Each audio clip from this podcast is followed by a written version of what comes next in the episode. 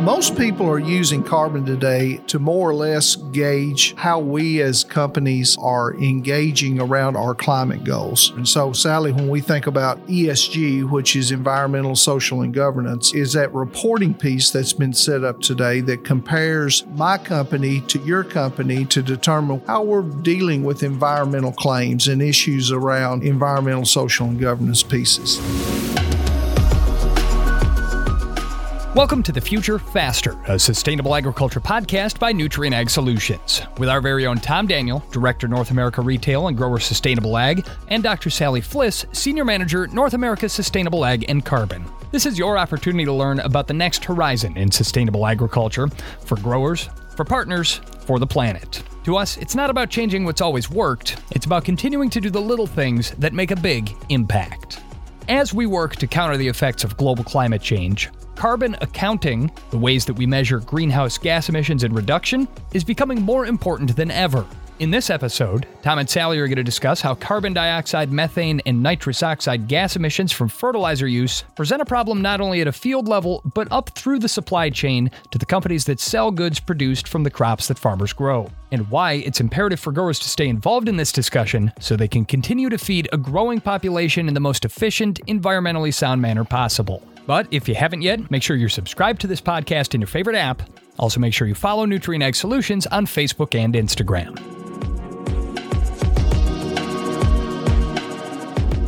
I'm Dusty Weiss, and it's time once again to introduce Tom Daniel and Sally Fliss. And Tom and Sally, you guys spend a lot of time talking about carbon. You talk about carbon to a lot of different people. And carbon means different things to different people. Some people obviously see it as a problem. Other people look at it and they see an opportunity there. Still others, they see carbon and, well, they see a conspiracy theory. But when we're talking about carbon in the context of E S G, Tom, what are we talking about there? And how do we talk about that with those different audiences?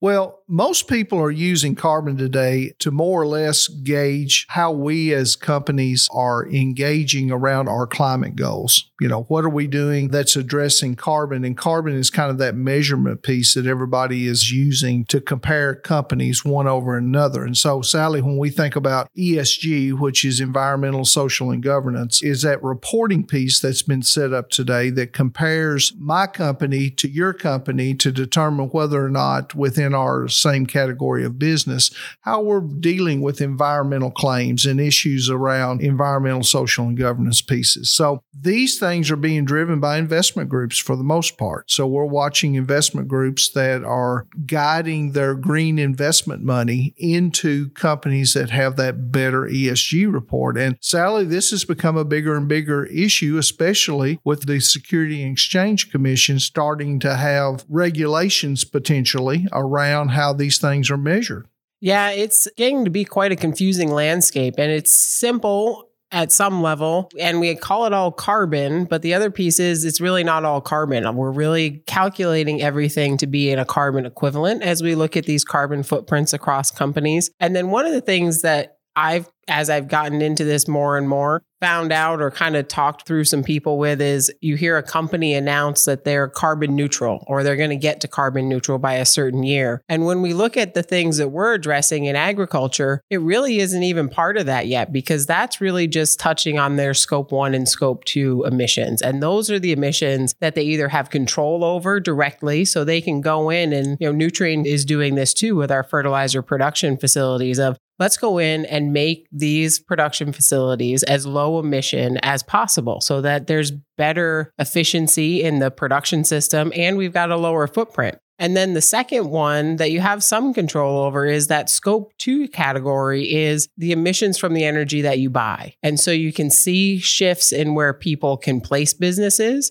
You can select to have a different source of electricity. One of our partners and part of our businesses in Canada have a big advantage because so much of the power in Canada is hydroelectric. So they're operating off a renewable source with little or no greenhouse gas emissions associated with it. So, Sally, let me ask a question, because what you just said, I think we need to reiterate that. It makes a difference where I buy my electricity from? Yep. And probably on your electric bill, if you still get a paper electric bill, I don't, I just pay whatever number they send to me. I'm really terrible in my man- in my financial management like that. But if you look closely on your electric bill, there's probably a place for you to check off, do you want a certain portion of your electricity to be coming from a renewable source? And there's a different rate that you're going to pay for that renewable energy. You know, the other reason it's probably not on my electric bill is I live in Western New York. All of my power is coming from Niagara Falls. I'm already getting some pretty good renewable energy with low impact. But if you're in places like California, where they've put in all these manure digesters to reduce methane emissions and reduce the impact of the dairy operations, you can select, do you want to have some of your power come from cow power? Wow. I have not heard of cow power before. Dusty. Oh, believe me, you, you walk down the aisle and you'll hear cow power. So what you're telling me is, and something you and I deal with every day, is there is a difference in carbon. So as companies look at their carbon footprint, as we describe their measurements around all the different aspects of their business, each one of those are, are fit into a category of either a scope one, scope two, or scope three. So let's break these down just a little bit. And this is more for education than anything else, Dusty. So when we think about scope one, Sally, we're looking at really the manufacturing side of the business, right? Correct. So anything that's directly a part of or emissions directly associated with the production of something. So one of the things that comes up that your average consumer or even a grower or a crop consultant handling fertilizer is probably not going to think of, there was a study published four or five years ago where a company had attached a sensor same way you would with like the Google Maps cars and started driving it around fertilizer production facilities in the United States to measure, as they were driving around those fertilizer production facilities, the gases that might be escaping from pipelines underground, from the emissions coming out of the fertilizer plant, to establish those emission numbers for us. So that's the kind of stuff that is happening out there and getting published in research. Is this is what other people are deciding our baselines are going to be, or deciding our emissions are going to be, or trying to find a problem with how things are being produced, whether it's fertilizer or oil or mining. There's always somebody looking for where is something escaping from that system. And so that's where that scope one lets us take a little control back and report and say, this is how efficient, and this is what we've corrected, and this is how we're getting better year over year. Wow. So we've got one, two, and three. So let's go to scope two. That goes back to your previous discussion around where does the power come from that operates the equipment and the facilities that we have? Correct. So not just manufacturing has got a scope two footprint.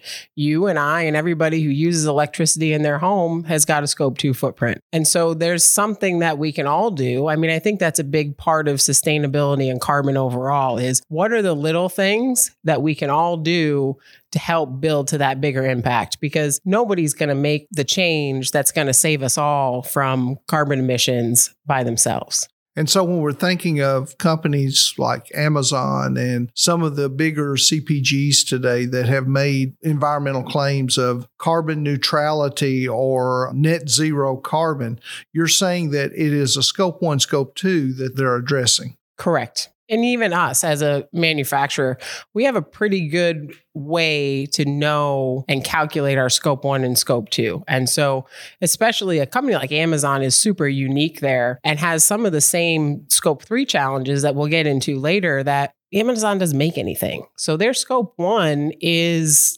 transportation, it's moving things, and it's the buildings they have. And then they have scope two, which is the energy they use to run warehouses. So scope one and scope two are reasonably easier to calculate as a company and find the things that you can change. You know, some of the early webcasts that Walmart did when they announced their Gigaton Challenge were now they report on how many light bulbs they've replaced to the most high efficiency light bulbs they can in every single facility they own. And so those are really tangible easy things to kind of account for and measure versus the messy space we get into as we work on scope three. Well, and that seems like a perfect place to take a break and take a breather here, because as you said, scope one and scope two are tangible and measurable. It's scope three then when things start getting a little bit more esoteric. And so we're going to get into exactly what that means in the second segment here. But first, we're going to step away for a quick break. More coming up in a moment here on The Future Faster.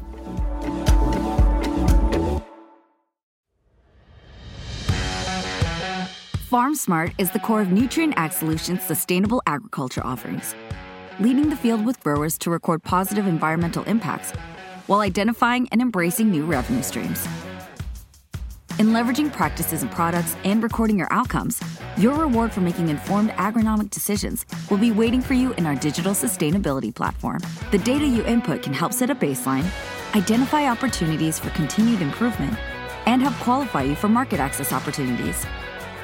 We're here to maximize incentives and help ensure the legacy of your operation. Getting started with FarmSmart is easy.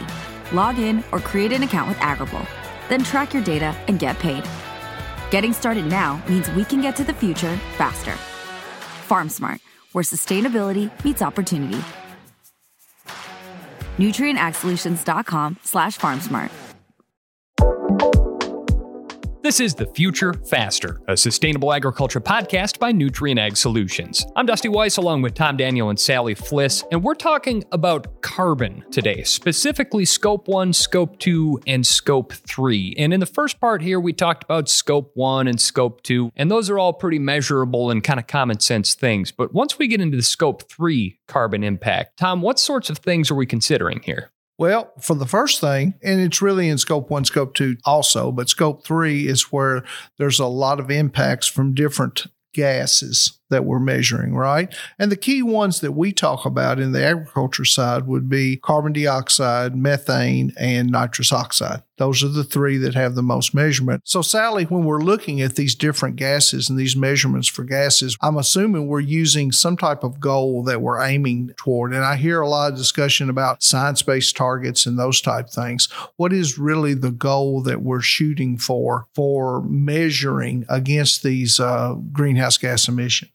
Yeah, the goals are set by the results that come out of meetings like the Paris Accord meetings and groups like the United Nations, because it's really a global goal. And that's where this gets to be, again, another challenge in the system is we're trying to meet the goal of not increasing global temperature on average by more than one point five degrees by twenty fifty. So I can barely measure the temperature in my backyard accurately most days. How do we conquer a goal or work towards a goal like global emissions that are going to impact an average global temperature? It's just, it's kind of mind-boggling to think about the scale of the endeavor that we're going on. And again, like we bring up every time, Tom, the volume of data that we're going to need to be able to show we're directionally going to a better place than we could be based on the estimates that are coming out of some of these international groups. Yeah. And Sally, I think the thing that drives me crazy too is there's still a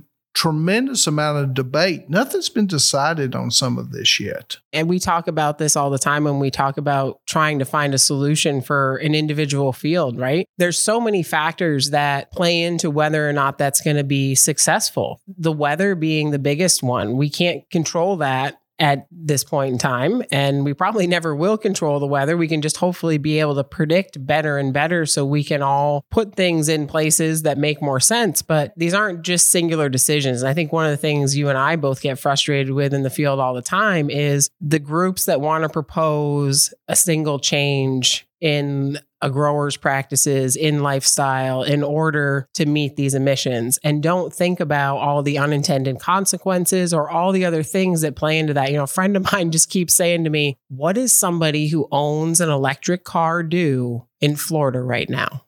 They don't drive anywhere. They that's for sure. Right. You know, yeah. So we do the same thing in agriculture, right? We get these initiatives of, well, if everybody in the country just uses cover crops, we're going to solve our problems. No.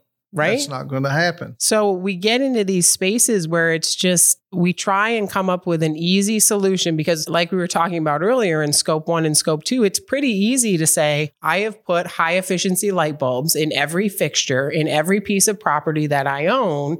And here is the impact because it's subtraction of my environmental footprint with good light bulbs versus my environmental footprint with bad light bulbs. And they want that same solution for scope three. And it just doesn't exist when we get to the field level. Look, and it goes back to this too. We talk about energy in general. An electric car doesn't solve everything unless the grid is set up to handle the electric car. Well, that's just it. Parts of the Midwest, when you've got a power grid that's powered eighty, eighty-five percent by coal-based power, you're right. Not doing a whole lot by driving no. an electric car. It's a dirty source of electricity as we view it today. So, but I, w- I want to get into a discussion, Sally, around the scope three piece, because that's the one to me that's still got the most work to be done on measuring and how we measure and what we're doing. I know there's multiple companies out here right now that are trying to get to where they can understand and measure their scope three footprint. So when we use the term scope three, and I'm just reading the definition here, it says it's all other indirect emissions that are in the value chain. So I'm going to stop there real quick. Can you describe to me what the term value chain means?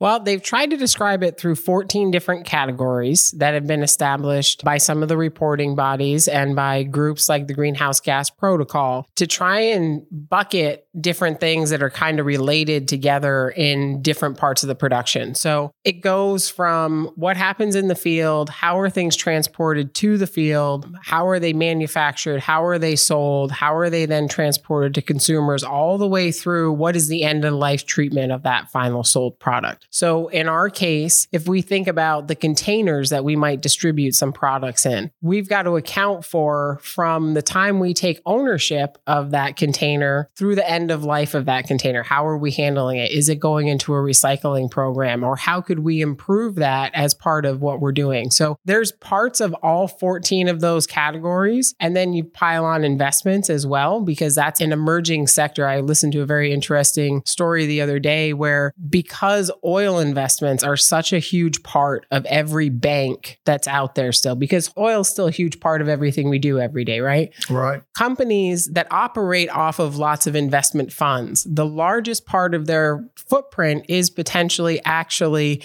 the fact that they're using money from oil production in order to fund what they're doing. So it's really the goal of scope three, while it seems like we're just trying to double count and put a lot of pressure on everybody, the goal of scope three is to really get at those unintended consequences that we talk about even with field level practices of, if I choose to do this one thing at a systems level, am I really making a difference and lowering my impact environmentally? Or have I just kind of picked to do something that I can talk about, something I've done nice, which goes back to your comments on the S E C. And these S E C requirements are coming out because a lot of companies have gone that route of, let's just do something and talk about what it is that's nice, but maybe just ignore those unintended consequences that might come along with that. Yeah. Just like, as I said a minute ago, counting on electrical vehicles in a situation of making my deliveries, but not accounting for where the fuel comes from that powers those electric batteries. So there's multiple consequences that occur from all of this. And so second part of this, it talks about the value chain. It talks about upstream and downstream emissions in the value chain. So I'm going to use Nutrien today as an example.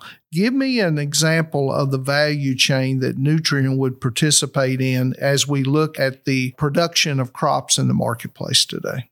So we're going to have two downstream positions there, Tom. Our first downstream position is the fertilizer manufacturing. Then we're going to have the distribution of that fertilizer to our retail, to other retail, direct to growers. And then we're going to have the impact of, at that retail level, what happens with it next. So because we have our production side and our retail side, it's almost like we're touching two places in that scope three chain, right? But it's almost like we could have two separate scope threes, right? There's the scope three associated associated with the production of that fertilizer. But then there's the scope three associated with when we sell that fertilizer as a retailer to a grower and the emissions that then happen in the field because of the use of fertilizer. We're using it in a biological system. There's going to always be some sort of losses, but how do we get to these practices with growers to limit those environmental impacts of use in the field. And I know, Sally, that scope three really is aimed at a commodity, right? So we're really looking at the life cycle of a particular commodity. So I'm going to use, let's just use one as an example. Let's just use corn. So Nutrien would participate in what would be called the sale shed within the way we account for it. And so we are the ones that are selling inputs to a grower, right? So we would be considered in that case a category eleven.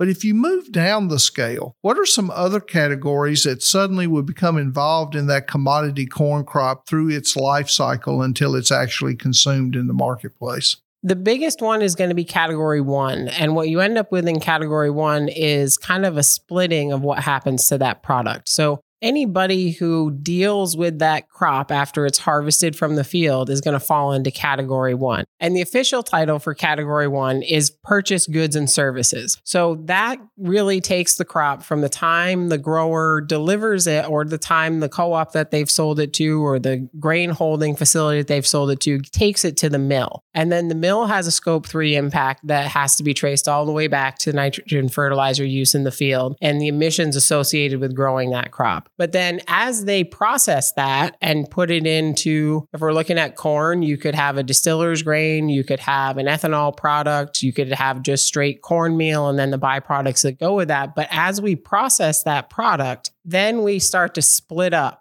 that scope three impact, right? So if we're working with a grower and we work with them on improved nitrogen management and generate, we're just going to say for sake of me doing easy math while I'm trying to talk, one ton of carbon emission reductions from better nitrogen fertilizer management in that field. We then get it to the mill. The mill gets to take account for that whole one ton because they're consuming that whole corn grain whole product, grain. Right? Yes. Okay. But if we're going to process that into ethanol and distiller's grain, then we're going to split that one ton based on the percentage of the volume of that product that's left when we get to distiller's grain versus ethanol.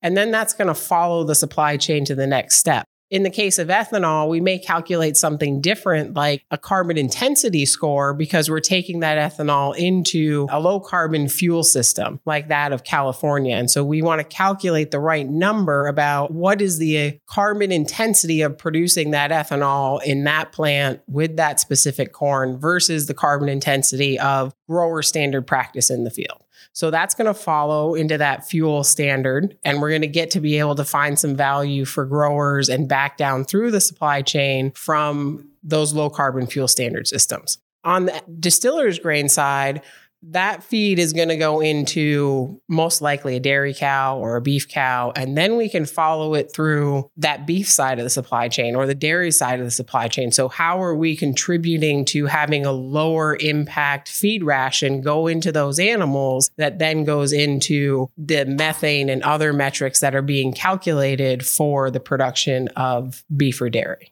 So, Sally, when we think about it, there's been life cycle analysis done on most crops that are being produced today. And we kind of have an idea at least what the footprint piece for some of those crops are. So these are just estimates and calculations that have been done. I'm sure there's more to be learned about these things. But a particular corn crop, for instance, an acre of corn today would produce roughly a half a ton of carbon. So to get to a net zero on that corn crop, we've got to figure out ways to reduce that carbon footprint from a half a ton down to zero so that the corn growing cycle basically is a net zero cycle. How do we do some of this?